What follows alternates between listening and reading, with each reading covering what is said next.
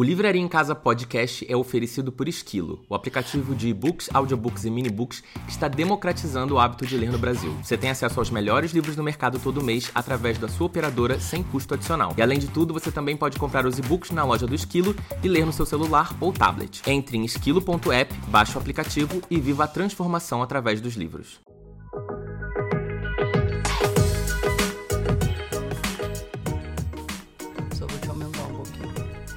Ele fala baixo assim. Eu falo alto pra caralho, É, tá? Eu dou um... Inclusive, eu até tô estranhando, vai ficar estourado isso É, daí. aí, ó. Eu falo alto. E aí, pessoal, tudo bem? O meu nome é Paulo Hatz, esse aqui é o Livraria em Casa, o podcast. E hoje eu trouxe pra vocês conhecerem melhor Vinícius Grossos, né? A pronúncia correta. É grossos, falou certinho, ó, arrasou. Não é arrasou. grossos, igual aquele plural errado. Não, é grossos, igual ossos, tá? Eu sei fazer esse plural. Mas eu já eu ouvi falar, alguém me contou um fun fact, de que seu sobrenome não é Grossos de verdade. Vou contar essa história. É. Vou contar essa história pra você. Vou contar essa história.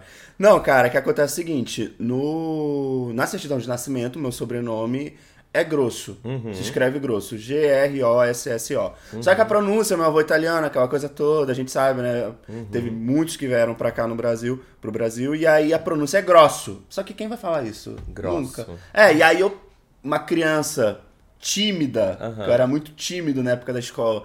E aí passei aquela vida inteira, tipo, todo mundo fazendo piadinha, e eu não me apropriava disso, sabe? Eu me sentia muito constrangido. Sim. E aí é, eu fiquei, beleza, a vida passou, aí me, me, me reconheci como um cara gay, e aí isso virou também é, motivos de cantar. Enfim, cara, todas as cantadas possíveis com Sei. grosso eu já ouvi na minha vida. E aí, quando eu fui lançar meu primeiro livro, eu falei, ah, mano, eu não queria que isso virasse uma questão, né? Do tipo assim, Uhum. da galera, tipo, em evento, às vezes tem uma galerinha meio abusada, e do tipo, Aham. ficar isso virar uma brincadeirinha. Aí eu falei, vou, vou experimentar colocar o S no final. Uhum. Porque aí vou fazer um teste. E aí as pessoas começaram a perguntar como se pronunciava. Aham. Não falava grossos. Aham. Falava, ai, como que fala seu sobrenome? É grossos mesmo? É grossos? Aí eu falei, ai, ó, tá vendo? É grossos. Aí acabou. Porque o certo É. seria grosso, normal, como, como, como pronuncia. É, seria grosso a pronúncia. grosso, é, É, é, por exato, isso, é, seria grosso. E aí, só que ninguém vai falar grosso. Tá lá É. grosso, tá escrito grosso, É. aí a pessoa. é, E grosso. outra coisa também que talvez vocês estejam percebendo, eu não chamo só cariocas pra cá, tá? De vez em quando eu trago pessoas de outros estados também. Eu gosto de ter representatividade, cara. Mas é que o último episódio também foi com o Juan, o Julian, que também é carioca. E eu já trouxe alguns outros cariocas aqui também, o Digão também é carioca e tal. Você, aí me conta, você nasceu no Rio, mas você falou que Isso. você morou é, fora do, do Rio depois de um tempo, né? É, cara, eu nasci lá em Duque de Caxias, né? Uhum. Periferia lá do Rio e tal. É, morei lá até os 19 anos. Uhum. E aí tinham. E 19 anos, aí ele, de vez em quando ele, ele dá uma erradinha no S, aquelas dá uma, fala errado. 19 anos, É, 19 anos. anos. anos. E aí é, saí de lá por. Assim, tava acontecendo várias questões de, no âmbito familiar Uhum. também. Então. É pra contar? Assim, é meio. Pode meio- contar tudo que você quiser. Não, cara, que Eles ro- querem te conhecer. É, vou dar um, vou dar um humano. resumão aqui. O que aconteceu era o seguinte: é, periferia Duque de Caxias, então assim, é, é, é uma galera que mora lá muito humilde e tal, tem acesso Uhum. muito pouco a, a, a, a, cultura, a educação e tudo mais. E eu cresci num lar que era super religioso. Uhum. Então, do tipo, quando eu tinha ali meus 16, 17 anos, eu meio que fui arrancado do armário, meio que eu não tive a oportunidade de conversar com meus pais de que eu era um menino gay, meio que foi descoberto. E meio que meus pais, é, naquela coisa de religião, aquela coisa super caica e tudo mais, não sabiam lidar com isso e meio que pediram ajuda na igreja. E meio que a, a sugestão era meio que tipo, ah não, isso é coisa do demônio mesmo, essa coisa super do tipo, meu Deus, Sim. parece que estamos em 1800. É, na novela. A gente É, acha que acontece na novela. é, não, acontece na novela. Então, do tipo, minha, minha trajetória como me descobrindo como um cara gay foi super é, ruim, não foi uma experiência legal, porque, Uhum. tipo, aí eu era. Eu apanhava em casa, eu era espancado, então, tipo assim, Uhum. na época que meus pais descobriram, eu fazia cursinho de inglês, então eu não podia mais ir pro cursinho de inglês, eles só não me tiraram da escola. Uhum. Porque eu tava no terceiro ano do ensino médio. Mas, tipo, pré-vestibular comunitário eu fazia também na igreja. Não podia ir mais, eu era meio que um prisioneiro ali dentro de casa. E aí, é meio que vivendo essa, essa rotina que era, tipo, perturbadora, do tipo, só ia Uhum. pra escola pra casa, escola pra casa, e agressões físicas, agressões verbais, Uhum. agressão psicológica. E aí, quando veio o Enem, eu fiz o Enem, é, eu tinha nota pra ficar no Rio. Uhum. Só que eu pensei, a mente de titânio, eu falei assim, mano, se eu passar pra, sei lá, uma FRJ da vida, eu vou ter que continuar morando com os meus pais. Sim. Se eu falar pra eles que eu fui pra. passei, só passei em outro estado, eu vou ter que sair de casa obrigatoriamente. Sim. E aí, eu já tinha um namoradinho também, meio que escondidinho ali, que morava em Juiz de Fora, Uhum. que é bem perto do Rio. Sim. E aí, tipo, duas, duas horas de carro, três horas de busão, Sim, é sim. muito perto. É muito tranquilo. E aí, a faculdade lá era muito boa e tal, não sei o quê. Aí eu botei a nota pra lá. E aí eu falei com meus pais, olha, só passei pra lá. Uhum. Infelizmente terei que Infelizmente. Deu um golpe. Infelizmente, né? terei que... É, hoje em dia meus pais sabem. Hoje em dia, hoje em dia a relação com meus pais é super de boa. Ai, meus pais saíram da igreja, meus pais são. sabe aquele, aquele, aquela galera que apoia tanto que tu fica até constrangido? Fala assim, mãe, pai, É, menos. dá uma segurada, Não entrar nesse nível de detalhe. larga essa bandeira aí. hoje em dia meus pais são assim, o que é ótimo, do tipo, Aham. mil vezes melhor assim, saíram da igreja e tudo mais, blá blá blá. Sim. Mas aí eles sabem dessa história que eu menti também, eles sabem de tudo já, é. Mas foi na época uma, a, a forma que eu encontrei de conseguir meio que fugir dessa situação e fui pra Juiz de Fora Sim, fazer faculdade. fazer faculdade. Aí você fez o quê? Jornalismo? Fiz né? jornalismo, Aham. aí fiz jornalismo, aí foi, teve um momento muito importante, porque esse meu ex-namorado, ele nunca tinha ficado com meninos, então fui o primeiro menino que ele ficou, que ele conheceu. Uhum. Então, quando eu fui pra Juiz de Fora, foi uma sugestão até da mãe da minha ex-sogra, porque tipo, ela descobriu também o rolê, a gente... Uhum. Eu escondia muito mal as coisas. É, não. eu sou um péssimo mentiroso. aí ela descobriu e tal, ficou sabendo da situação. E aí ela falou, Vini, é, eu não sei como ajudar, mas assim, se você puder, vem fazer faculdade aqui, vem morar comigo, vem morar com a gente. Então ela meio que virou uma segunda mãe pra mim, meio que me Uhum. adotou ali. Então eu morei com ela e aí nesse tempo, nesse período, eu fiz a faculdade de Juiz de Fora. Entendi. Foi uma experiência ótima, assim. Aí você ficou na faculdade quatro anos e depois voltou. Aí você não voltou pro Rio, né? É, é, aí teve um rolê do tipo assim, eu fiz a faculdade lá e tal, e aí eu tinha oportunidade de talvez entrar no mestrado, fazer uma coisinha assim, só que o meu relacionamento tinha acabado. É. É, Ah. seis anos juntos, era primeiro namoro super, meu Deus, eu era uma gay romântica, sabe, aquela coisa toda. Aí eu falei, não, não quero mais ficar aqui em Juiz de Fora, não sei o que eu vou fazer da minha vida, mas de qualquer forma me formei, entreguei o TCC, e aí em jan... é dezembro, né, em janeiro eu voltei pra casa dos meus pais, Hum, no Rio. tá. Porque aí também, Rio, fevereiro, tinha o quê? Carnaval. Carnaval, é. Eu falei, vamos pensar depois do Tô carnaval. solteiro agora. Tô solteiro. Exato. E acabei de acabar a Falei, faculdade. vamos dar um rolê aqui. Aham. Aí fiquei por lá. Tipo assim, aproveitei o carnaval. Aproveitei bastante o carnaval. E aí. Aproveitei bastante. Aproveitei bastante, é. Carnaval do Rio, muito É, bom. Carnaval Fosse do Rio, solteiro, muito bom, nossa. Pelo amor de Deus, é. Enfim. Vai então, galera. Conheça o Carnaval do Rio. Incentivando a cultura, incentivando o turismo no Rio de Janeiro agora. aí, Eu vou, inclusive, vamos me encontrar lá.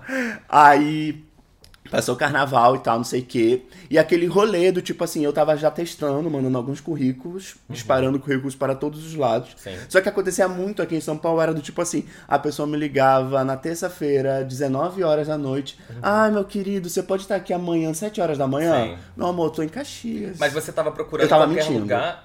Eu- é, isso é uma coisa boa, eu tava mentindo Que você meu endereço. Paulo. É, Aham. eu botava meu endereço daqui. Mas você queria mudar pra São Paulo. Cara, eu queria.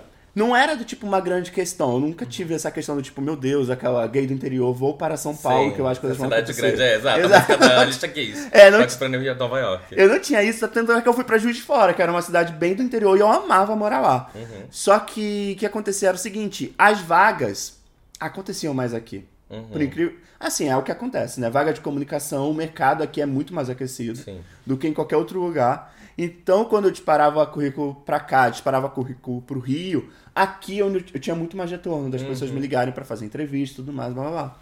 E aí eu falei, mano, é, eu tô perdendo algumas oportunidades, mas eu acho que eu vou ter que fazer essa experiência de ir pra São Paulo Uhum. e ficar um tempo pra ver o que acontecia.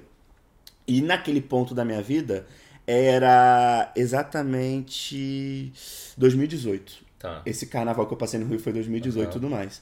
E aí eu falei, eu tinha uma grana, uma grana assim, simbólica, que eu falava, mano, com esse dinheiro aqui eu consigo ficar dois meses Aham. em São Paulo. eu consigo me alimentar, não vou passar fome, consigo ficar dois meses. Então, o, tudo que eu tinha eram dois meses de São pra Paulo fazer acontecer alguma pra coisa. fazer acontecer alguma coisa.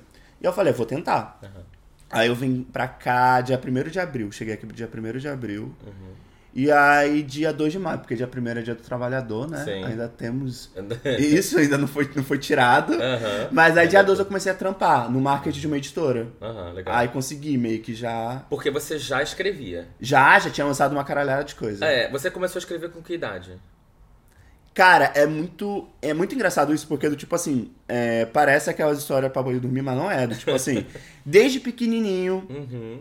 Gayzinho tal, não sei o quê, mas eu sempre fui aquela criança assim, eu sempre tive família muito grande, muito primo e tal, aquela coisa, ah, meu Deus, futebol, blá, blá. Mas sempre fui a criança que gostava de ficar no canto lendo Turma da Mônica, tipo, lendo gibi e tudo mais. Então, pra mim, aquilo era divertido. Ler um livro era divertido, minha mãe é professora. Então, eu fui ensinado a ler, a, a escrever, muito cedo, de uma forma que era prazerosa pra mim. Não era do Uhum, tipo, sim. meu Deus, que É, saco, obrigação, paradidático. né? Não, Aham. não tive essa fase.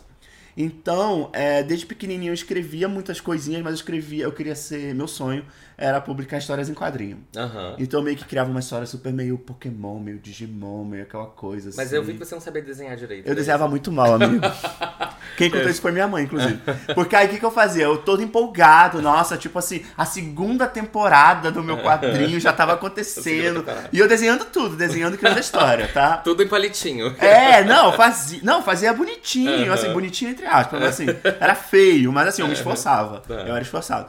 E aí eu mostrei uma vez pra minha mãe e minha mãe falou: "Ai, é que assim, ele, o desenho não tá tão bonito, né? Mas assim, a história é legal. A mãe fala isso.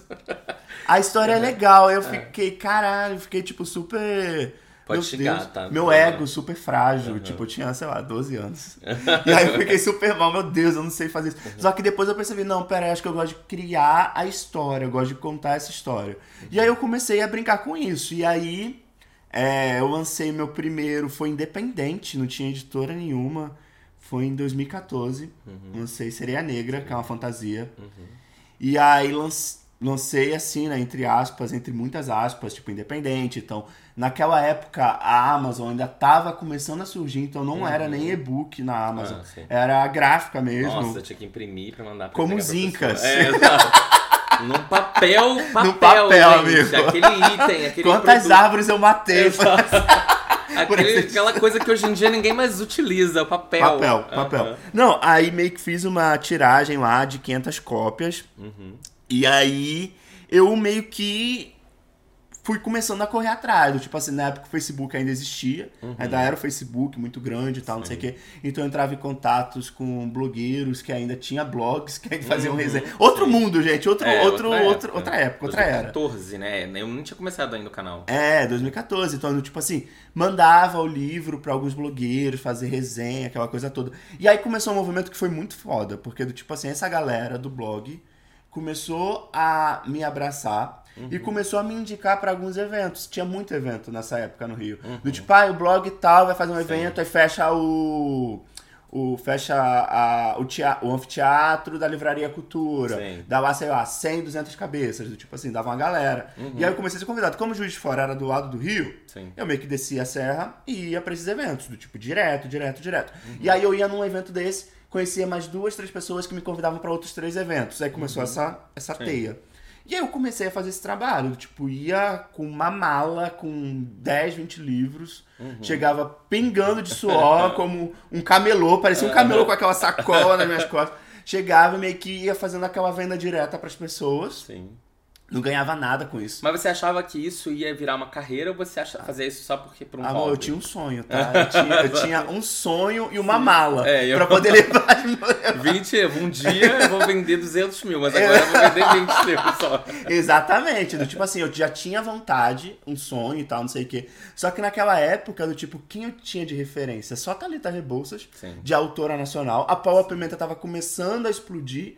Gay não tinha nenhum. Uhum. É, Eu falava, mano, gay então acabou. Não tinha, Tipo assim. brasileiro não tinha. É muito difícil, do tipo, não tinha referência, não tinha um caminho pra seguir, não Uhum. tinha do tipo assim, olha, lance independente na Amazon e faz isso, chama a atenção de uma editora assim. Não tinha, cara. Uhum. Então meio que eu falava, mano, ou vou ficar esperando aqui o tempo passar e alguma coisa acontecer, Uhum. ou eu vou tentar dar esses primeiros passos. Sim. E aí eu comecei a dar esses primeiros passos, com essa tiragem aí de Sereia Negra. E aí meio que fazia isso, eu ia pra evento e tal, não sei o que, não sei o que, lá, tirando sempre do meu bolso. É, nu- nada revertia, porque não É, tinha como reverter. Aham. Porém, quando eu escrevi meu segundo livro e mandei para algumas editoras, por incrível que pareça, algumas pessoas pegaram o livro para ler porque já tinham ouvido falar de mim em algum Aham. momento. Seja em algum blog ou seja em alguma, algum evento. E eu era assim, não tinha tempo ruim não. Do tipo, evento na pracinha, sabe? Pracinha às vezes tem. Tem uma tenda lá que você Aham. cozinha. Tava lá, tava lá. tipo, o pessoal vindo, ah, e a história desse livro? Eu contava e tudo mais. Sim. Comecei assim, tipo, Aham. bem no chão mesmo. Qual foi o segundo livro? Garoto quase atropelado. Ah, tá. É, e aí eu disparei ele pra alguma para algumas editoras, aquele super respeitando o processo, ah, a gente só aceita de tal e tal tempo e tal, não sei o Uhum, quê. é. E eu sou muito difícil de fazer network, do tipo, eu tenho muita vergonha. Sério? Sério, eu tenho muita Nossa, vergonha. mas você chegou aqui já. Desde Eu já te conheço, chegou. eu já te É, conhecia. Mas mesmo assim, tipo, você já chegou todo. Não, mas sabe o que acontece? É do tipo assim. É, eu sou comunicativo, eu não tenho problema em fazer amizade. Mas sabe aquela coisa, aquela pressão que tem no mercado às vezes, do tipo assim, ó, faça amizade com essa pessoa. Aham. Porque essa pessoa é Vai editora de tal lugar. Eu Eu, não não consigo. fazer eu vou chegar, eu chego na pessoa e falo alguma merda. do Eu tipo também não assim, sei fazer isso. É por isso que eu não tenho muitas coisas. que eu Exatamente! É coisa. E eu, tipo, e eu vejo pessoas que começaram no outro dia já, tipo, fazendo várias paradas. Vários contatos. E eu falo, é, é. eu, não- eu também não Eu consigo. não Eu não, tenho- consigo fazer coisa por interesse. Eu gosto de É. fazer por orgânico, entendeu? Naturalmente aconteceu e a pessoa é legal Sim. e deu tudo certo. Exato. E aí e tinha essa coisa, e eu não conseguia, tipo, eu mandava o livro. E aí todo mundo, ah, você mandou um inbox no Facebook. Eu ficava, não, É, não mandei. É. O que é que eu vou falar? Oi, mandei um livro, a pessoa deve receber isso. 200 vezes. Dizendo, né? Exatamente, eu ficava naquela, ai meu Deus, nunca vai acontecer, mas beleza, aconteceu. Uhum. Aí entraram em contato comigo, é, aí publiquei o Garoto Quase Atropelado, que foi a primeira vez que eu publiquei para uma editora, aí publiquei já em 2015, Uhum. tipo um ano depois que eu tinha começado independente. Então assim, porra, deu certo, alguma coisa deu certo Sim. aqui. Eu tinha lançado essa isca para poder chamar a atenção das editoras, era o que eu tinha ali no momento, e beleza. E aí comecei a publicar, um atrás do outro. Aí depois lancei um mais um em 2016. Uhum. E sempre assim, todos esses livros já tinham personagens LGBTs Sim. ali meio que pairando na história com certo destaque e tal, mas aí em 2016 eu lancei um que eram os dois protagonistas, tipo, Uhum. Lucas e Bernardo, os dois eram gays e tal, não sei o quê. E aí foi indo, tipo, minha carreira foi desenrolando assim, fui lançando vários Sim. e tô aí até hoje. É, e aí você. E como é que era Bienal também? Era uma parada que você ia sempre? Também tinha um, desen- um desenrolo ali com as pessoas? Em que momento você sentiu que o pessoal começou tipo, te reconhecer como autor? Aham. Cara, foi. é, tipo assim, Bienal sempre ia como leitor e ficava Aham. atrás, fanboy, do tipo, correndo atrás do pessoal e tudo mais. e aí a primeira Bienal que eu fui como autor foi quando, em 2015. Uhum. Que eu já tinha um garoto quase atropelado, ele foi lançado na Bienal tudo Uhum. mais, aquela coisa toda. E eu fui, tipo, preparado pra guerra. Eu falei, ninguém me conhece, Uhum. ninguém sabe quem eu sou. Então eu ficarei aqui todos os dias que eu aguentar. E fazendo propaganda do meu livro, do tipo, fulano chega, ah, não sei o que, posso contar. Aquela coisa de Bienal. É. Tipo assim, a pessoa, é a pessoa, livro, é. o, li, o olho Olhou. da pessoa passou no meu livro, oi! É meu! o Vitor Martins fez muito isso na primeira Bienal dele. Ele ficava parado assim do lado da mesa, aí a pessoa. Esse livro é meu, quer que eu te conte a história? É, não, fiz isso, É. tipo, durante todos os dias da Bienal, lá em 2015. Aí, é, só que aconteceu uma coisa muito louca, do tipo assim, eu tava muito nesse eixo, morando em Minas Gerais e fazendo muitos leitores no Rio de Janeiro. Uhum. Então minha base de leitores estava praticamente 90% no Rio, que era onde tinham os eventos, aconteciam as coisas e tudo mais. Sim. E aí, beleza, Bienal do Rio também, 2015, tava lá. E aí, muitas das pessoas, desses leitores que eu conheci, que eu fui fazendo a amizade na época independente, foram lá pra poder comprar o, o, o livro novo e tudo mais. Porra, bem da hora.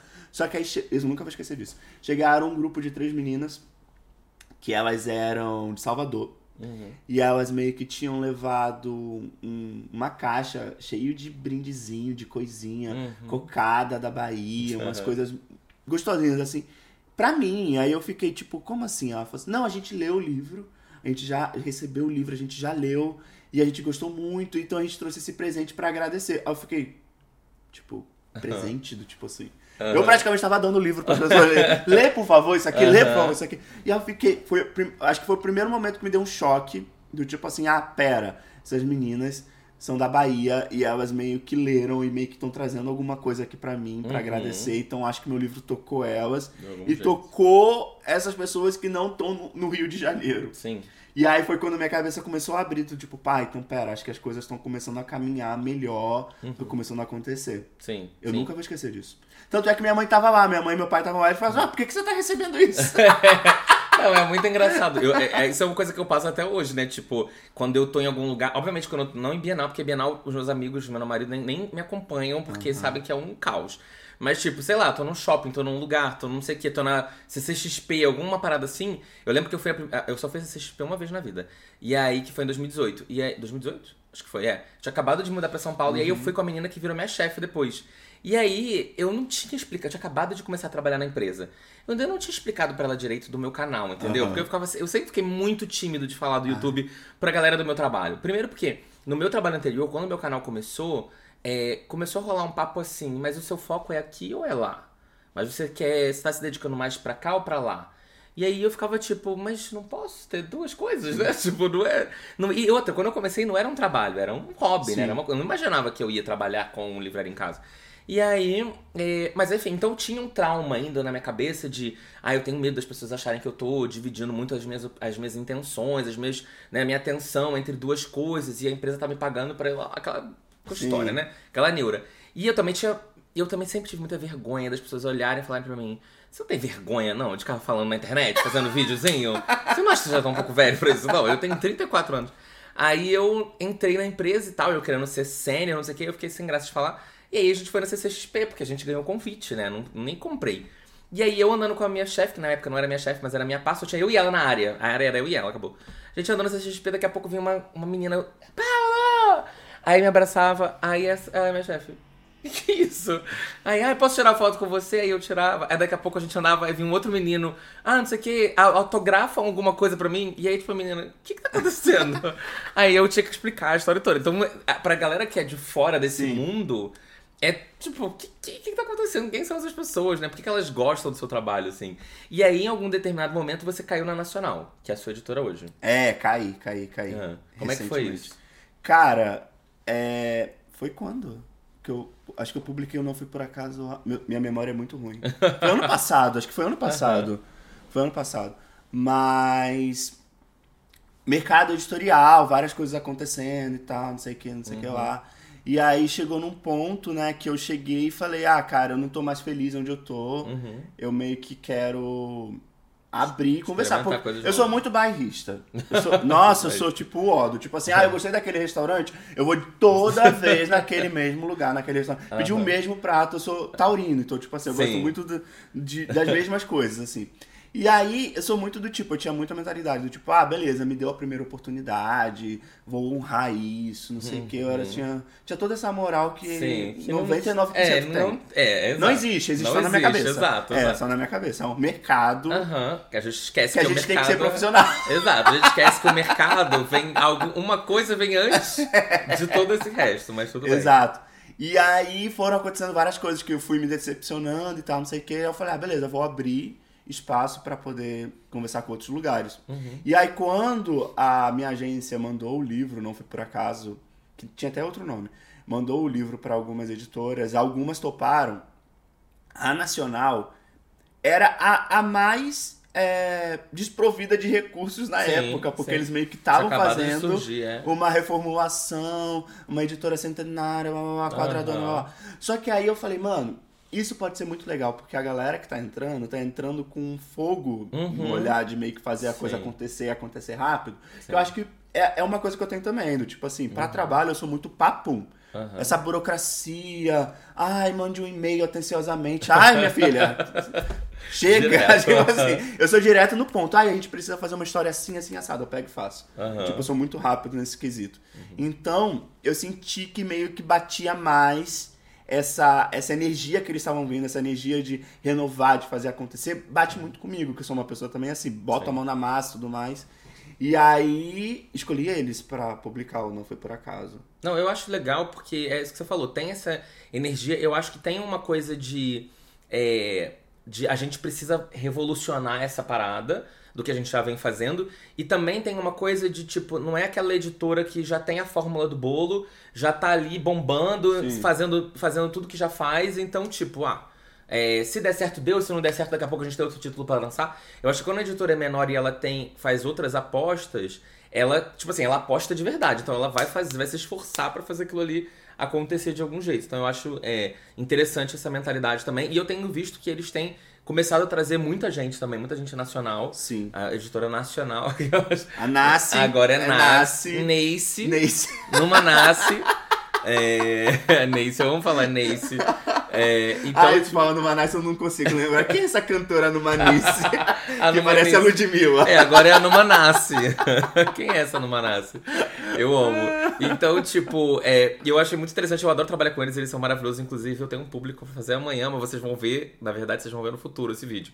Então, eu já fiz, hein, a live, procurem no meu canal, de como se fôssemos vilões. Tá, mas aí, seu livro novo, que ainda não saiu, né? Que ainda vai começar. Você vai começar a pré-venda já agora ou, ou já anunciou? Cara, amanhã. Amanhã? Ah, então, tá. provavelmente, quando o vídeo sair, essa pré-venda já vai estar ter velha. começado. Não, o Já- que, que é isso? Calma. Vai sair quarta-feira já o- esse episódio. Então, Ah, quarta- quarta-feira agora? Agora sai esse episódio. Meu Deus, então a pré-venda começou ontem, gente. Quarta-feira sai o episódio, até já relembrando todo mundo, quarta-feira sai o episódio nas plataformas de áudio e no sábado sai no YouTube. Ah, de arrasou. Então arrasou. você já vai estar... Vai ser essa semana, então. Fala o nome do livro, fala tudo. É as crônicas, crônicas não, é a canção É uma de- canção de amor e Uma ódio. canção de amor e ódio. Eu confundindo com crônicas de amor e ódio. É uma causa do- crônica, uma crônica. Qual que é Crônica de Amor e Ódio? É o do. É o do. É, Kiss of Deception, eu acho. É. É, é uma canção de de amor e amor e ódio. Cara, foi muito divertido. Foi o livro mais divertido de escrever, que eu já escrevi até hoje. Porque assim, eu sou muito. Galera me conhece muito de escrever um dramão. o pessoal pega, ai meu Deus, chorei. O blá, nosso. João. O nosso É, João. eu, gosto- eu, eu- eu tenho um pezinho lá na sofrência, adoro. Aham. Mas esse livro, eu acho que é o meu livro mais alegre, mais Hum, divertido. Foi o legal. Uhum. mais divertido de escrever. Eu dava altas risadas escrevendo. Porque assim, ele tem. Os personagens são um pouquinho mais velhos do que eu costumava escrever. Uhum. No jovem adulto, né? Eles têm ali entre 20 e 21 anos. Vou contar mais ou menos a história pra você. É, quero saber. É, melhor. É do tipo assim, a história basicamente começa, tem um festival de música chamado Pop in Rio. Aham. Não é baseado em nada. É. É só um festival. Medina, segura essa faca! É isso. é. Tem um festival de música chamado Pop in Rio, que vai rolar no Rio de Janeiro e tal. Estrelas da música pop. E aí o festival vai começar. O primeiro show de abertura são com quatro promessas da música pop brasileira. sim. São personagens de ficção inventados. Depois tem Pablo, Vittar, Uhum, Ariana Grande e Lady Gaga. no Eu- festival, o primeiro sonho dia. é o sonho de de toda toda gay. gay. Ela não vem mais. Ela não vem. Vai vir sim, tá? Vai vir na ficção, mas vai ver. O dia que ele adaptar o livro pra série, ele vai trazer É, a três gente traz a de Gaga. verdade, É. Vai fazer. E aí, temos o Benjamin, que é o protagonista da história, o Ben. Ele meio que estourou na música e ele tem uma pegada de fazer um pop rock com meio com eletrônico, uma coisa meio Lil Nex, com meio Styles, uma coisa meio assim. Sim. Ele é todo, tipo, pra frente, assumidamente bissexual, então, do, tipo, ele traz isso pra letras dele. E ele meio que tá nesse grupinho de pessoas que estão em ascensão, começando a carreira e que meio que vão fazer show de abertura. E ele meio que já tá. Isso é o primeiro capítulo, e tá na sinopse, então Mas não tem. não é spoiler não, spoiler é. não. Pelo amor de Deus, se controle, que aí tu É, fala qualquer coisa. qualquer coisa é Primeiro capítulo é spoiler. Ah, gente. não, meus amigos outro dia reclamando de spoiler de show. Ah, porque você disse que o show começa com tal música. Ah, gente, me poupa. É nesse nível, tá? Só você não posso contar nada pra ele. Nem É. se gostei ou não. Não, É. e aí ele meio que se preparou todo e tal, não sei o que, ele meio que planejou, escondeu da produção, porque o show era pra ser safe, family Uhum. friend, e no final do show dele, ele, os quatro vão entrar, vão cantar uma música, e depois cada um vai ter um espaço ali, e ele, como ficou por último, quando acabar a última música, ele vai dar um beijo no dançarino e na dançarina. Hum, adoro. Bem, be right. Exato. ele todo preparado pra isso. Quando chega lá na hora, ele descobre que ele passou pra ser o penúltimo show Hum. dessa- dessas promessas. E quem vai fechar é o Teodoro, que é um garoto que ele odeia. Os dois são da mesma gravadora, surgiram na mesma época. O Teodoro já é uma outra pegada, sabe? Violão. Meu Thiago York, Thiago York, eu ia meu... falar isso na hora. Violão em voz, ai meu Deus, o Zubata, não sei o que, aquela É. coisa toda. Exato. E aí. Descalço. É, meio, ai, a natureza. O Teodoro é assim. E aí, ele meio que odeia o Teodoro. Do tipo, meu Deus, Aham. esse garoto é. Já vi tudo. Água Enemies de to lovers. chuchu. É, Aham. é enemies to lovers. Esse garoto é um chuchu. Tipo assim, meu Deus, quem gosta dele e tal, não sei o quê. Ele fica muito puto na hora. Uhum. Porque isso rola, a troca ali. E ele fica achando que foi algum complô que o Teodoro fez pra poder finalizar o show, blá, blá, aquela coisa toda. Beleza, eles entram, os quatro entram naquela tensão, cantam uma música do Cazuza e tal, aquela coisa e tal, e saem.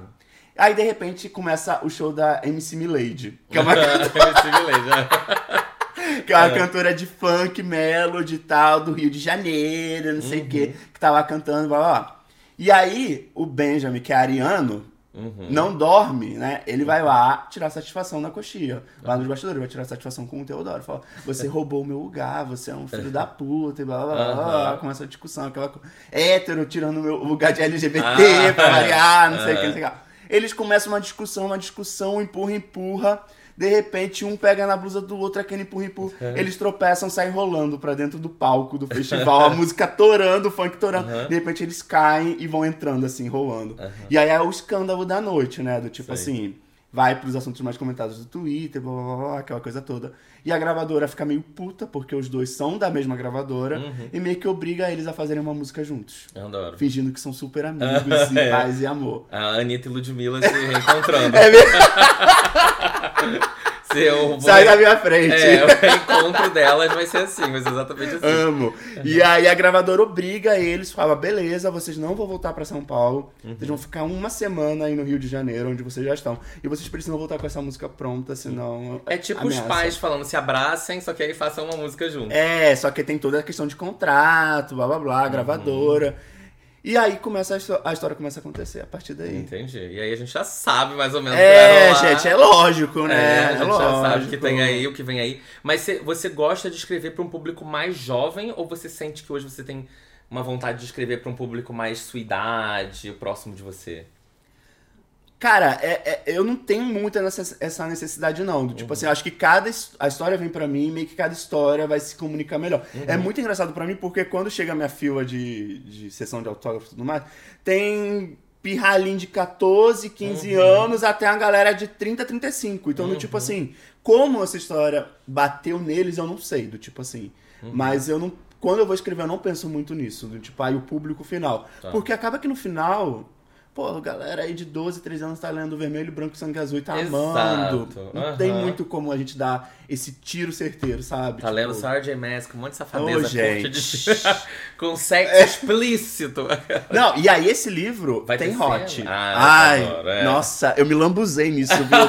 Porque assim. Eu lambuzei, é ótima essa palavra. é, não, porque Aham. assim, é, antes eu eu escrevi algumas cenas de sexo, mas uma coisa super metafórica, Aham, bonita, poética, poética. é. Gente, amigo, tipo assim, a poesia eu enfiei literalmente no cu. Porque. Nesse- Mano. Mas é, ué, Não, tá- mas olha só. E é uma coisa que eu sinto falta, eu já falei isso. Eu nunca leio uma cena de hot gay. Eu só leio cena de hot hétero, gente. Cadê os, ah, o- o- os livros Os transam? LGBT? Cadê os gays safados? É, cadê sexo gay? Aí. quero ver isso. Não, cara, e, e assim, foi muito engraçado, porque eu escrevi o livro na minha, na minha solitude, então, Aham. tipo assim, eu me divertia escrevendo, porque assim, dava alta risada. De hora que eu ficava de pau duro, eu falava, meu Deus, isso aqui tá bom.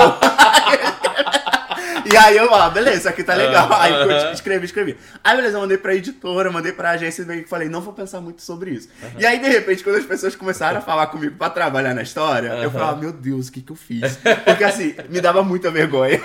Eu falava, meu Deus, aquela cena, não sei o É. quê. Quando eles estão no hotel, eu falei, gente, não, não comenta nada comigo. Então, assim, tô fazendo um pedido aqui, se você ler, não comenta sobre as cenas hot comigo, É, eu não vai, quero chegar, saber. vai chegar na próxima Bienal, no próximo evento. Não, então, aquela hora, aquela cena. Que ele botou o pau pra fora, É. eu fico, ah, nossa, eu chorei. Eu achei muito emocionante. Ou então vou te contar coisa pior, né? Vai falar, ah, eu fiz coisas pensando. É, não que- quero saber, galera. Não quero saber. Falem de outras coisas da trama, por favor, que me dá vergonha. Eu fico com vergonha. Não, já falei, mãe, não quero que você leia, não quero que ninguém na família leia, tá tudo Sim. bem. É. Eu transo, vocês sabem que eu transo, mas assim, não quero que leia. Ninguém precisa saber desse detalhe. É no livro ali, tá detalhe. bem explícito. Porque, porra, 21, 22 anos. Não é aquele hot do tipo, ai, desabotoei minha calça, botei É. meu membro pra fora. Não, mano. Botei meu pau pra fora e pedi pra me chupar. Tá É nesse nível. Não, eu imagino. Eu agora fiquei mais curioso aquela- com a leitura. Porque é Um isso. é clássico, muito- né? Não, é muito difícil você ver isso acontecendo. E, cara, é isso. Os perso pessoas de 20, 21 anos, ou até menos, praticam, fazem. Então, assim, a gente vai fingir que não existe, a gente vai ficar com essa coisa de dedo. Mas é isso, só tem dedo quando é LGBT. Sim. Porque quando é hétero, essa galera, hoje em dia já, tipo, tá mais. to- todo livro que eu leio hoje em dia tem cenas e tá tudo certo, e é isso E aí. de todos os tipos. É. Desde o membro, desde o pirocão. É. Tipo assim, tu vai encontrar todos os estilos. Pau, não sei, não sei o É. que lá, exato. E aí o livro lança quando? Cara, Já sabe? É, então, ele vai lançar janeiro, meadinhos de janeiro. Tá. Então vai rolar essa pré-venda aí Natal e tal, Papai Noel. Aham. E aí depois janeiro, janeiro a gente lança. Janeiro lança, tá? É. Então quando chegar Bienal. Você pretende Bienal do Rio? Você pretende ano que vem? Ai, sim, com certeza. É. Com certeza. Falando em Bienal. Depois eu chego nessa parte de Rio. Eu ia puxar esse assunto de Rio, mas eu quero voltar pro assunto de escrita. Tá. Você falou que você é muito direto, papo, um Sim. trabalho, não sei o que, não sei o que lá. O seu processo de escrita também é assim? Ou você, às vezes, tem esses buracos de não sei pra onde eu vou? Você demora muito tempo escrevendo um livro, você fica muito tempo? É, é meio que tem um padrão, um processo padrão? Cada livro é um livro? Como é que... Cara, tem meio que um processinho padrão que acontece comigo que é do tipo.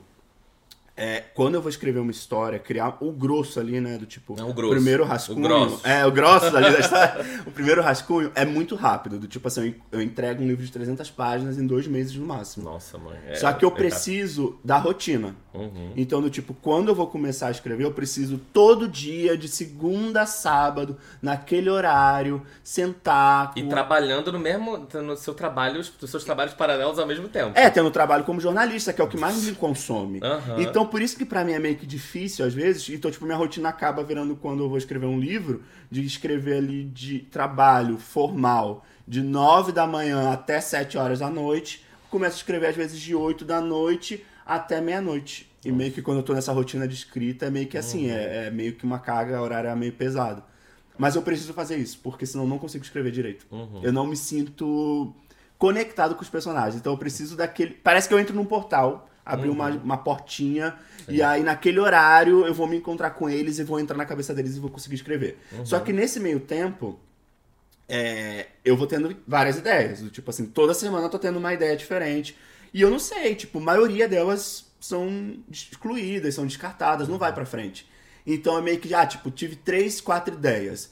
Uma delas provavelmente vai ficar durando na minha cabeça, vai meio que se perpetuar. E de repente eu vou começar a ouvir a voz do personagem, imaginar como ele tá andando, como se movimenta, meio que vai cri- criando uma forma. Aí eu falo, pera, acho que esse livro vai acontecer. E aí eu começo a sentar pra planejar. Esse processo demora mais. Depois que eu já planejei a história e meio que já tô com a voz dele na minha cabeça, pra escrever é muito rápido. Sério? É. Não, mas é- aí depois você entregou o livro dois meses ali, tem essa volta de um monte de coisa pra trocar, e aí você fica, você toma mais um tempinho nisso. Não, é o que mais toma tempo. Essa, a edição. É pra- o que eu tenho mais medo, essa parte. A edição é demora mais do que a escrita, pra mim, Sim. pelo menos. Tem uma galera que demora muito mais tempo escrevendo. Pra mim, a edição é um terror.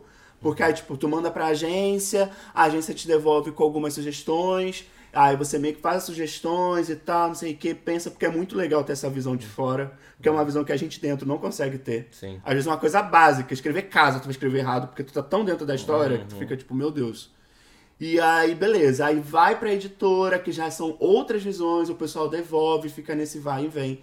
Algumas vezes, o tipo, porra, uma canção de amor e ódio agora, ele deve ter tido umas 12, 13 versões. Nossa. Até chegar na versão final. É igual De fazer vai, volta, monografia vai, volta. mesmo. É, é, literalmente. Só que muito maior, muito mais complexa, né? Literalmente. A primeira, geralmente, a primeira volta é a mais trabalhosa, porque é do tipo assim. A pessoa marca, Vini, tu botou aqui, ah, ele sentiu isso, que sensação é essa? Descreve essa sensação. Ah, e aqui acho que tá enrolando. Pega meio que uns furinhos e, transforma, e tenta transformar a história. Essas coisas que você meio que deixou no ar, sabe? Do tipo, meio que, ah, detalha mais isso. Depois é mais coisinhas básicas, do tipo frase, blá blá blá, aquelas revisões. Entendi. Mas vai e volta uma caralhada de vezes, né? Muitas vezes. É Nossa. bem cansativo. É, eu imagino isso, porque, tipo, eu lembro da minha época de monografia, você entregava a monografia e achava que tava perfeita. Aí você recebe ela toda rabiscada, toda cheia de Aham. coisa escrita, tira isso, coloca isso, e aprofunda mais aqui, pesquisa mais sobre isso, você fica. Cara. Que trabalheira. E você tem uma agente ainda, né? Tenho. Essa. É... Quem é a sua agente? É a Alba. Ah, é em crise, então. É, a em famosa. Alba. Acho que todos os autores que passaram por aqui É a Alba. são da Alba. É. E aí você. é, a Alba faz uma primeira, uma primeira revisão pra depois a editora fazer uma segunda É, revisão. primeiro eu troco com a Alba, do tipo assim. Uhum. Esse livro foi até diferente, porque eu tinha. Eu tava em outra. Eu tava em outra agência, aí fui pra, pra, pra Increase e comecei a trabalhar com a Alba. Uhum. E geralmente a Alba tem um processo do tipo assim, vamos construir juntos. Então, do tipo assim, Ah, gente, você teve a ideia, autor, beleza, achei legal. E aí você manda uma parte do livro, ela te devolve essa parte do livro. Ou manda outra parte, devolve. Fica meio que nesse processo, nessa ida e vinda por partezinhas. Comigo não, o livro já tava pronto, do tipo assim. Entendi. Então meio que fomos meter pau aqui no livro inteiro e tal, não sei o que, de uma vez só. Então meio que a Alba fez toda uma leitura. E aí, surtos e surtos é muito legal, porque tipo, é a primeira vez que alguém de fora tava lendo Sim. e tava dando feedback. Aí ela pediu, tipo, duas, três coisinhas de alteração, devolvi pra ela. Meio que, tipo, toda vez que a gente devolve, a gente meio que relê Sim, direito, é. porque a gente sempre conta outra coisa. Então, assim, é muito cansativo. Quando o livro sai, eu já tô meio que. Peguei ranço da história. Mas, ai, que se foda, eu não quero mais falar desse livro. Porque, assim, já li tanto, já tá. Li 13 vezes, 14 vezes, 15 vezes. E você lida bem com, com esse monte de muda, não sei o que, ou você fica assim, tipo. Ah, não sei se eu quero mudar, não sei se eu. Ou então tem aquela coisa de ego, de tipo. Putz, mas é, eu queria que fosse do meu jeito Aham. e não vai ser 100% do meu jeito, porque não é mais independente, né? Então passa É. pela mão de um monte de gente. Sim. O, te- o texto nunca vai ser 100% do autor, né? Ele vai ter sempre uma mão ali de outras. Sim. Uma não, várias mãos, né? Como é que é, você lida com isso? Cara, eu acho que eu sou uma das pessoas mais tranquilas do Ah, mercado é. pra lidar com isso, porque eu também já estive do outro lado e sei Uhum. como é. Inclusive, Luísa, que é a editora da, da Nasce, você pode confirmar e comentar isso aqui, tá? Porque eu sou uma pessoa super tranquila. Porque o pessoal quer mudar título, muda título. Se tá valendo e se faz mais sentido, eu super aceito. Tipo, o, o, o anterior, Não Fui Pra Casa, se chamava Tá Todo Mundo Triste e Solitário. Meu Deus. Aham, aí o pessoal falou assim, ah, eu acho que é meio pesado nessa época de pandemia. Muito bom, não. Aí eu falei, tá, gente, vocês querem o quê? Ah, vamos tentar não foi por acaso, alguma coisa assim. Aí eu falei, olha, eu acho não foi por acaso muito genérico. Mas tudo bem, se vocês acham que é mais comercial, tá tudo de boa. Sim. Uma canção de amor e ódio se chamaria Eu Vejo Você. Uhum. Então, tipo, eu vejo você, eu ficava, ai meu Deus, eu acho mais, sei lá, tipo, meio tocando. O pessoal, não, mas uma canção de amor e ódio, acho que chama mais atenção, já dá essa ideia de enemies true lovers e tal. Aham. Eu Falei, tá bom, gente, vocês acham que vai vender mais, que é melhor pro, pro comercial, pro editorial? Tudo bem, pode trocar. Então, pra tu ver o nível que eu sou, do tipo, eu deixo trocar o título. Sim. Mas precisa me convencer. Aham. Então, eu sou muito de boa, porque eu acho que todo esse processo é uma experiência pra tornar a leitura mais agradável. Uhum. Pra deixar a leitura mais fluida, deixar o texto melhor, procurar furos. Então, eu, tipo, eu amo essa troca. Dá preguiça só, né? Do tipo, Sim. 13 vezes eu reli aquela história, eu não Sim, aguento mais, caralho. Sim, sim. Mas assim, eu super sou aberto, sou aberto na hora de, de trabalhar e tal. Não tenho muito essa coisa do tipo, ai meu Deus, meu texto precioso e tal, não sei o que, não sei o que. Não tem nada disso, não. Tá. Não, é, eu não sei, eu acho que eu fico pensando que eu. Não que eu ficaria com isso de meu texto precioso, eu não quero que mudem, mas eu acho que eu ia ficar assim, nossa, veio cheio de mudança, acho que eu sou uma, uma, uma mentira. Os primeiros sim, eu já tô. Uma canção já vai ser o sétimo, eu já tô tipo, ai.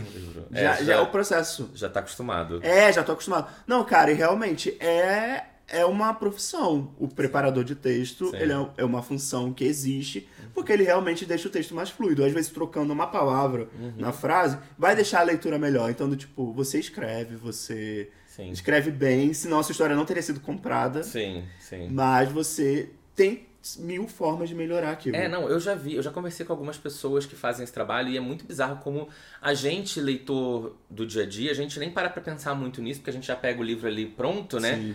Mas assim, é como eles falam, cara, tem muita vírgula, tem muito ponto, isso tá quebrando Sim. o texto, sabe?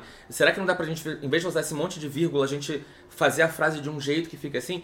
E às vezes, a gente que tá pegando o texto já pronto, o filé do livro, a gente não imagina como uma coisinha ou outra muda, mas que faz diferença no, na hora do processo, na experiência de leitura do leitor, Sim. como isso vai fazer diferença na, na fluidez, né? Sim. E ainda mais quando você está escrevendo para um público mais jovem, é, essa fluidez ela é muito importante, Sim. porque senão você perde a atenção do, do- desse público jovem muito rápido, né? Diferente de uma galera que tem que já tá mais acostumada com textos mais densos e tal.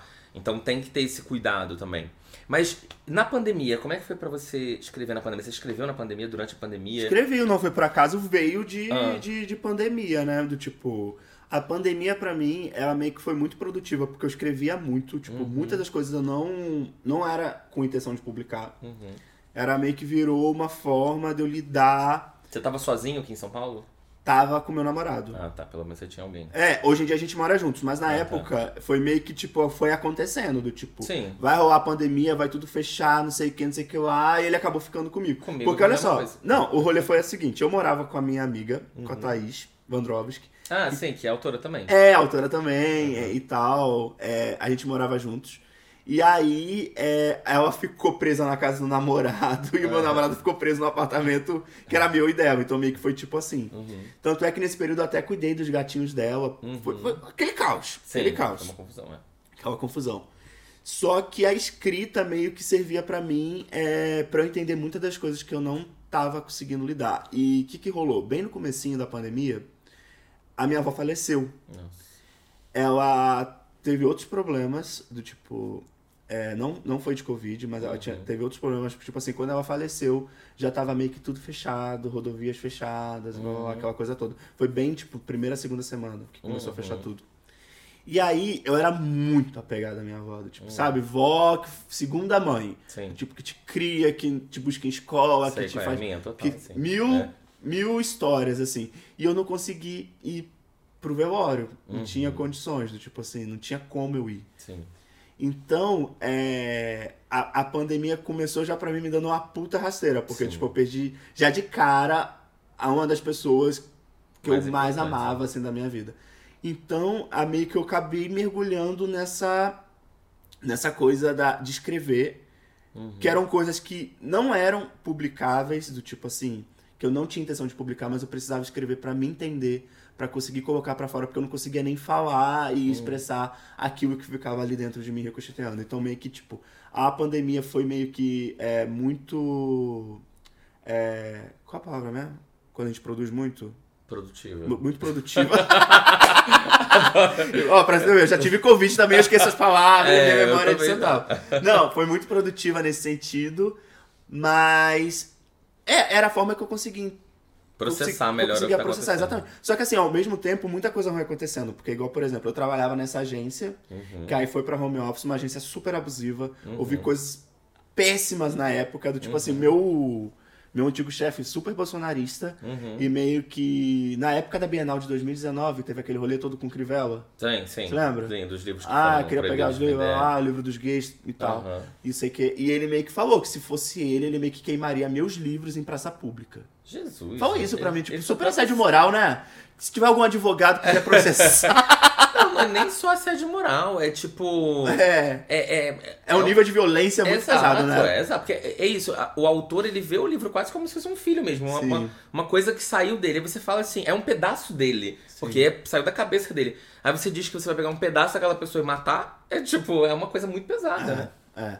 E aí, meio que do tipo, tava todo esse contexto, eu cheguei a ter uma paralisia facial, tu acredita? Fiquei com metade do Nossa. rosto travado. Eu já ouvi de falar de estresse. estresse, né? De estresse, de estresse, tipo. Por causa da agência, e aí perdi, perdi a minha avó, veio pandemia e tal, não sei o É, que, chegou num junto. ponto que veio, somatizou tudo, Uhum. e aí metade do meu rosto, parecia que eu tinha tido um derrame, eu fiquei desesperado. É, eu Fiquei desesperado, É. falei, mano, tô, tô indo num Nunca derrame. mais eu vou voltar ao normal. Não, eu vou garota, assim, não É. conseguia falar direito. E aí voltou. E aí o médico falou, né? É estresse e tal. Só que eu já sabia, porque eu já tinha ido antes em outro médico com gastrite. E ele falou: não, seu, seu estômago tá ótimo, você tem gastrite nervosa. Uhum. E aí eu pedi demissão. Sem. E o pior é que esses, esses filhos da puta, eles fazem mal, mas eles não demitem, né? Tipo, Não demite. eles, tipo assim, te tratam mal, ah, quer sair? Pede pra sair, É, então. é, tipo, literalmente. quase, aí você quase fica refém deles, né? É. É e tipo aí pedi demissão e tal. Fui para outro trampo de jornalismo que era super mais tranquilo. Só que assim, ao mesmo tempo, a escrita tava ali meio que como uma forma de eu conseguir entender essas coisas que às vezes eu não conseguia entender simplesmente conversando ou nos meus próprios pensamentos, sabe? Uhum, sim, sim. Não, é, eu imagino, porque eu, eu conversei já com alguns autores sobre pandemia e tem, é engraçado porque as experiências são muito mistas, né? Tem gente que Sim. teve um bloqueio, assim. Sim. Não conseguia escrever nada durante a pandemia, não conseguia focar, não conseguia. E eu tive muito disso, não escrever porque eu não escrevo, mas assim, eu tive muito esse bloqueio de não conseguir ser produtivo com outras coisas. Eu voltei a ler, e aí voltei a fazer o canal, etc. Mas ao mesmo tempo, o meu desempenho no trabalho eu sempre sentia que era menor do que antes, entendeu? Eu sempre achava que eu não conseguia focar tanto. E eu sinto isso até hoje. Eu acho que hoje eu, como profissional, eu tenho muito mais dificuldade de ser produtivo do que pré-pandemia. É, eu não consigo ficar sentado fazendo o mesmo trabalho por muito tempo. Eu preciso levantar, preciso circular, eu preciso desligar um pouco, fazer alguma coisa.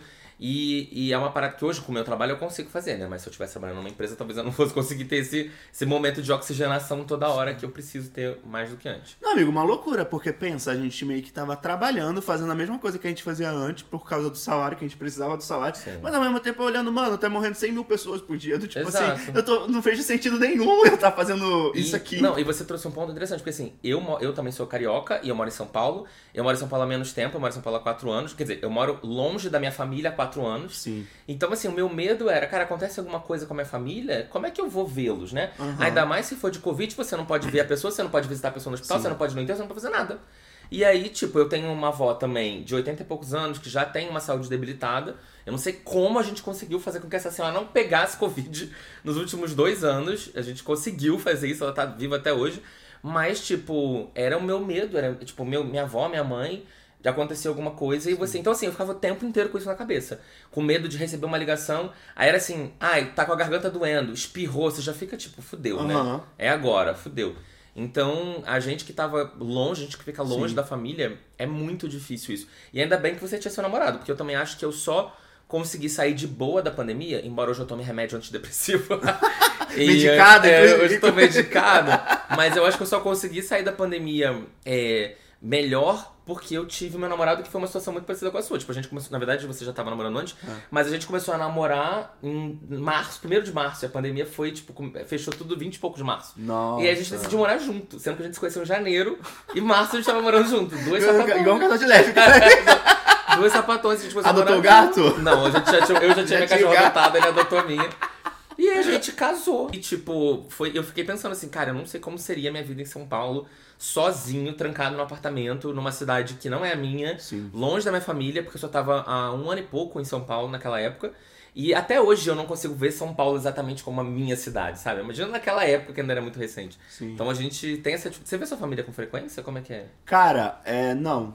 Ah. Assim, vejo, sei lá, umas duas, três vezes ao ano. Agora eu vou pra É, lá. tipo eu. É, agora eu vou pra lá no final do ano, eu vou passar Natal e Ano Novo com eles e já volto pra São Paulo. É, tipo eu também, mesma coisa. eu Sempre... É, só assim, o núcleo familiar todo, né? Que é minha mãe e meus dois irmãos. Mas o, o meu irmão caçula é, é mais apegado, vem pra cá e passa um mês Sim. aqui, aí volta pra lá, tá naquela fase que ainda não faz nada da vida. Aham. 18 anos, não sei Sim. o que, ai, vai entrar em faculdade, não vai, não sei o que. Então ele é mais livre, então de vez em quando ele vem Mas pra você cá. é jovenzinho também, né? Você tem o quê? Amigo, eu 20? tenho. Quanto que eu tenho? Pera.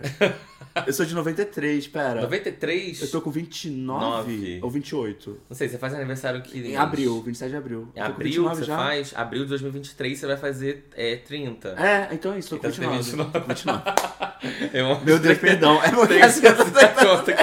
Não, eu no outro dia eu tava assim, peraí, eu tenho 33 ou eu já fiz 34? Eu Ah, é que o saco, cara. É que É eu- que falta um mês pra eu fazer 34, então eu já falo 34 pra todo mundo. Não, e parece que a pandemia criou um buraco no tempo, de Exato. tempo, que eu parece que eu fiquei Aham. 3 anos com 27 anos. Aí eu, Exato. às vezes, quando me perco na conta. Não, eu 29. também. Eu às vezes eu, eu me perco. Me perco não, mas às vezes eu falo assim, acho que já tá bom, né? 34, acho que agora eu vou começar a falar 34 pro resto da vida. Eu nunca mais vou falar 35. Agora eu parei, parei no 34, assim. Só vou fazer aniversário de novo quando eu tiver muito na cara de que eu tenho 34. Mas enfim, é... Vini, muito obrigado pelo você ter vindo. Oh, tá? adorei o papo. Foi muito bom, foi muito divertido. É, eu, eu lembro muito de, de- da época do Garoto Quase Atropelado, do livro, por causa da capa, que me chamava a atenção e tal. E eu lembro que eu comecei a ouvir falar do seu nome naquela época também, já na internet, no Instagram e tal. Foi também 2015 que eu comecei a ficar mais ativo no Instagram de fazer postagem, tipo, no- porque eu queria Livrar em Casa no Instagram primeiro do que no YouTube. E eu criei em 2015, mas desde o começo do ano eu já tava começando a postar de livro. Então eu comecei a ver muito em outros Instagrams e tal, da, da- da outra galera recebendo, falando, comprando, não sei o quê. E aí eu lembro do seu nome, aí depois teve um mais um, que é um livro que eu tenho, inclusive, não está aqui, tá na minha casa. Mas um mais um eu tenho, também conheci o Augusto, que Sim. que já teve outras coisas aqui pra lá. Mas, é... Então, assim, eu lembro de você desde aquela época, mas desde então a gente nunca conseguiu se encontrar direito pra conversar, né? Sim, verdade. É. Foi só na skill, no meio daquela confusão que a gente se Exato. encontrou, tipo, ai meu Deus, e aí? No meio da confusão. É. E o que tá sendo bom do podcast é isso. Eu tô tendo a oportunidade de encontrar as pessoas que eu só falo na internet. Porque, né? E também porque a gente ficou trancado em casa por muito tempo, Sim. não dava pra encontrar as pessoas antes. Mas obrigado, espero que você tenha gostado dessa Cara, eu adorei essa conversa de comadre. E, dá, e relembra o pessoal da sua pré-venda aí. É verdade, galera. A pré-venda tá rolando. Amazon Submarino, Uma Canção de Amor e Ódio. Vê lá. O livro tá com. Tem brinde, tá com desconto. Então aproveita que a história é bem legal. É, o povo adora um desconto. Gente, tem hot, tá? Também tem. É, tem, bem- safadeza. Tá no pessoal. cu, então. É isso, agora eu fiquei É, muito não. curioso com essa. Bom, eu espero que você avise a sua editora pra eles me mandarem. Não, com certeza, com certeza. De, de é porque a sua editora gosta de mim, então eles vão mandar É, pra já, tem, já tem o endereço, já tá tudo É, certo. já tem endereço, já vem tudo. Obrigadão, tá, querido? Ah, adorei, Beijão, Paulo. tá? Sigam o Vinícius nas redes. Vou deixar as redes dele aqui embaixo, tá? Beijo. Valeu, galera. Bom, gente, agora a gente vai começar o Me Convença, que é aquele quadro todo final de podcast que vocês me mandam e-mail no livrariaemcasapodcast.gmail.com é, me convencendo a ler um livro que vocês acham que eu vou gostar ou não gostar, ou sei lá, vai dar um bom conteúdo, enfim. É, eu adoro os e-mails de vocês, são e-mails muito divertidos. Eu acabo pegando muitos livros que vocês me mandam, então continuem me mandando e-mail, que todo final de podcast vai ter esse papinho, esse momento papo, esse momento dicas, que vocês vão tentar influenciar não só a mim, mas a quem está em casa. Olha que delícia, você pode ser um influenciador para milhares de pessoas, aquelas, para milhões de pessoas. É, nesse podcast, todo final de episódio, só me mandar um e-mail para livrariaemcasapodcast.gmail.com e aí no final dos episódios eu vou ler. Tem um monte de e-mail acumulado aqui é, e eu não sei mais qual, em qual escolher, tá? Eu vou ler esse daqui, vou pegar o da Bárbara. Esse aqui eu já. Esse livro a gente já falou sobre, eu não lembro. Bárbara Salgueiro me mandou um e-mail chamado assim: A narradora pré-adolescente e a proposta da vizinha. Aí eu já tô assim, meu Deus. Vamos lá, vamos ler. Paulo, minha indicação vem primeiramente para alimentar a curadoria Farofa Cult Fit Literatura Brasileira Contemporânea do Livraria em Casa que estou amando muito. Ai, que bom que você tá gostando, porque às vezes eu sinto que talvez pode ser que tenha gente falando assim, ai, eu quero farofa. E eu vou sempre falar da farofa. Meu canal vai ter sempre farofa, tá, gente? Eu posso ter 60 anos, vai ter uma farofinha pra vocês. Mas eu também gosto de me, de, assim, de me exagerar, entendeu? De ousar. Um dos melhores livros que já li se chama Se Deus Me Chamar Não Vou, escrito por uma autora chamada Mariana Salomão Carrara. Eu já ouvi falar desse livro, gente. Eu não lembro se alguém já tinha me indicado aqui ou se eu tinha visto em algum canal. Eu vou procurar depois. A protagonista e narradora se chama Maria Carmen. Ela tem 11 anos e se dedica a contar a história da sua família, que é dona de uma loja de velhos, que na verdade é uma loja de produtos ortopédicos, mas nela, mas ela tem 11 anos, então é assim que ela entende como uma loja de velho. A vida dos pais dela acaba to- tomando rumos pouco tradicionais com a progressão da história, o que é contado com muito humor e mais interessante do ponto de vista de uma criança muito peculiar e esperta que faz reflexões maravilhosas trazendo pensamentos que nós adultos já contaminados pelo mundo dificilmente teríamos sozinhos.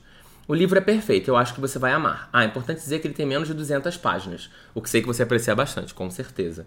Minha indicação, porém, tem segundas intenções. Explico. Desconfio seriamente que você é meu vizinho. Além de já ter te visto falando que mora em Pinheiro, já vi seu marido e sua cachorra na rua uma porção de vezes. É, então você mora perto da minha casa. Meu marido também já te viu por aqui. Ele que me apresentou seu canal, inclusive. Olha, beijo pro seu marido. Muito obrigado. Isso me faz desconfiar que nossas casas podem ser walking distance. A, é a hashtag detetivona. Se isso estiver certo e você não estiver extremamente assustado, achando que sou uma stalker maluca, não juro. Não, é. Ela falou, não sou, juro, eu tenho 30, mais de 30 anos. Não teria nem tempo nem disposição pra isso.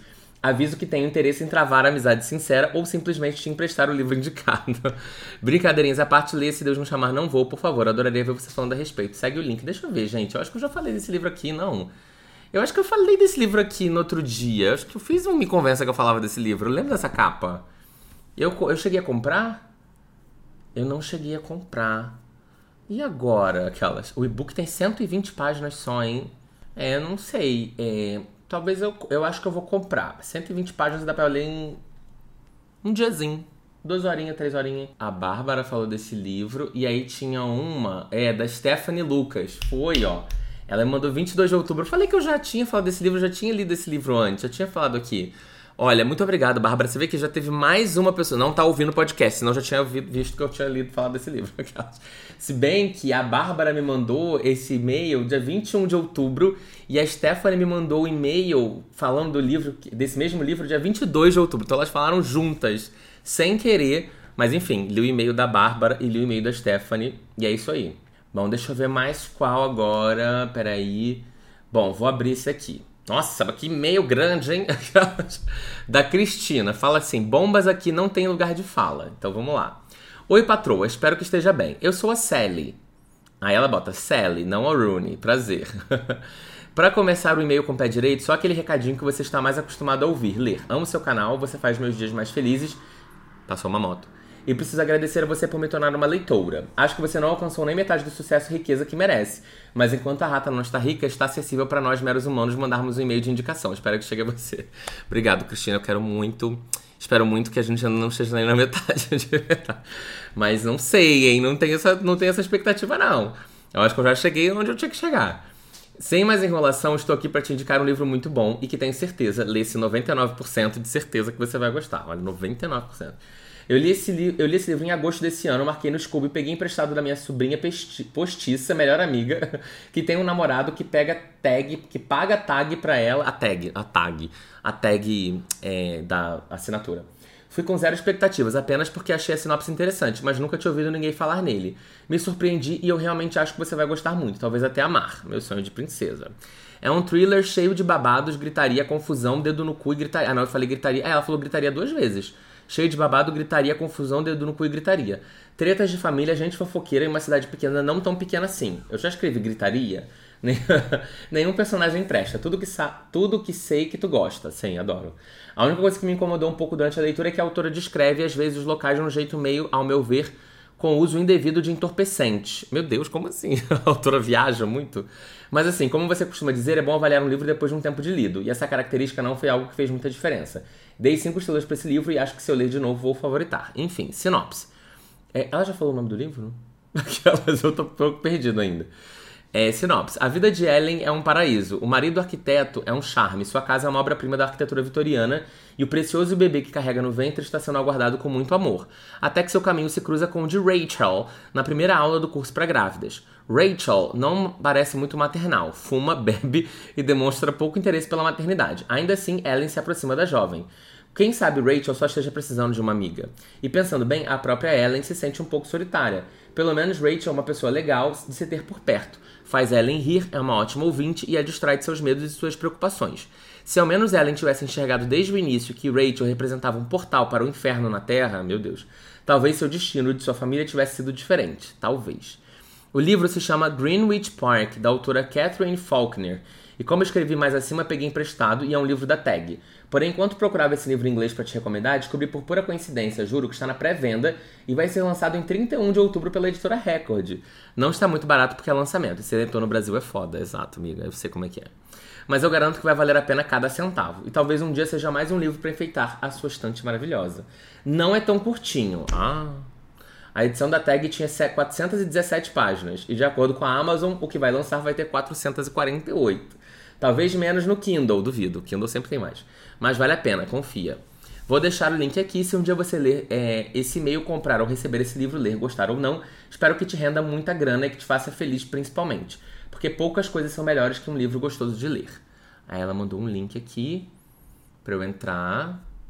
É, deixa eu ver aqui. Greenwich Park, Catherine Falker. É, lançou em 31 de outubro de 2022. Está 48 reais o livro físico.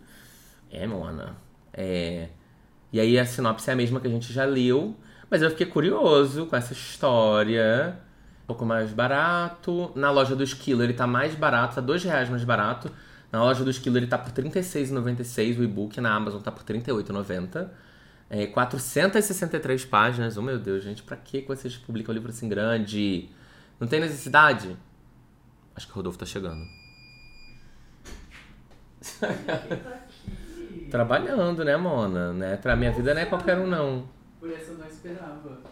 A minha vida não é pra qualquer um, não. Você tá gravando? Tô. Me confessa. Desculpa. Tudo bem? Eu não consigo gravar esses vídeos sem comprar coisas, né? Toda vez eu compro, gasto dinheiro, já comprei dois, né? Estamos no segundo e-mail eu já comprei dois. Mas enfim. Bom, então é isso. Obrigado, Cristina Sally, na verdade, né? Muito obrigado. Vou ler, hoje eu vou ler mais um, porque o primeiro não valeu, aquelas. É, eu já tinha, já tinha pego essa dica antes, então não vai valer tanto, mas valeu, mas não valeu. Vou pegar o próximo aqui. É, adoro. Esse, o e-mail da menina é assim. É, da Carol Andrade. Você tem que ler e falar mal desse livro, porque ele ainda tem 4.4 no Scooby, mas é ruim. Então tá. Vamos lá. Oi, Paulo, meu nome é Carol. Foi um pouco difícil para mim pensar que livro eu ia convencer você a ler, porque nós temos gostos, gostos gostos muito parecidos. Quase todos os meus livros favoritados você já leu ou eu peguei recomendação sua e amei. Obrigado. Isso quando nunca dá errado. Então eu decidi vir falar de um livro que eu não gostei e espero que você também não goste e que as outras pessoas também parem de gostar. O livro é Um Lugar Bem Longe Daqui, da Delia Owens. Inclusive, eu já comecei a ler esse livro e parei, mas eu preciso começar de novo. Sim, aquele que você fez um vídeo sobre as polêmicas. Eu li esse livro por causa da Taylor Swift, juro por Deus. Porque ela fez uma música pra trilha sonora do filme que saiu, não adiantou nada, porque eu não gostei do filme, não vi o fi não gostei do livro, não vi o filme até hoje, nem nunca vou ver. É, bom, dentre outras atrocidades, esse livro tem uma narrativa chata, monótona, um romance água com açúcar e um assassinato, que eu não entendi porque está no meio da trama. É bem mal desenvolvido e não tem explicações. Eu demorei um mês para ler porque era um saco. Repetições sem fim, até porque a protagonista fica sozinha na maior parte do tempo, e como a autora, se não me engano, é bióloga, tem muitas descrições precisas do ambiente, da natureza e dos animais. Ela é bióloga mesmo. Que podem entediar o leitor. Enfim, foi uma experiência de leitura péssima e desgastante. Perdi um precioso tempo. É isso, Paulo. Espero que você não goste desse livro tanto quanto eu. Observação: te conheci em 2021 e desde então não paro de te acompanhar em tudo. Descobri que meu gosto literário é muito parecido com o seu e acabei me encontrando voltando para a leitura aos 17 anos lendo Evelyn Hugo, O Impulso, Torturado, dentre outras coisas. Enfim, te adoro, Paulo. Muito obrigada mesmo. Meu arroba é Andradoca. Andradoca. Que seria de Andrade, né? Andradoca. É meu Insta pessoal, mas falo de livros às vezes nos stories. É, fofa, fofolete, muito obrigado, aquelas fofoletes. Muito obrigado, Carol, pelo seu e-mail. É, o, o livro, eu já comecei, comecei o audiobook, na verdade, desse livro. E eu tava achando ok, não tava achando ruim, não, tá? Nem entediante. Mas eu sinto que eu preciso ler esse livro físico. Livro físico não, é ler, no caso, não ouvir. Então eu acho que eu vou pegar para ler em algum momento em breve, porque eu já comecei, então esse início já tá meio que mastigado na minha cabeça. Muito da apresentação da história, acho que eu já devo estar tá em uns 20%, 15% do livro, então eu já estou um pouco ambientado no cenário, mas eu quero ler esse livro até o final para tirar a conclusão de se ele realmente é isso tudo o que o mundo fez parecer que é ou não, tá? Mas aí quando eu acabar, eu te conto. Muito obrigado pelo seu e-mail. E muito obrigado a todo mundo que ouviu o podcast até aqui, mandou e-mail. Continue mandando e-mail casa podcast.gmail.com. E quem sabe seu e-mail aparece no próximo episódio, tá bom? Beijo, até o próximo. Tchau, tchau.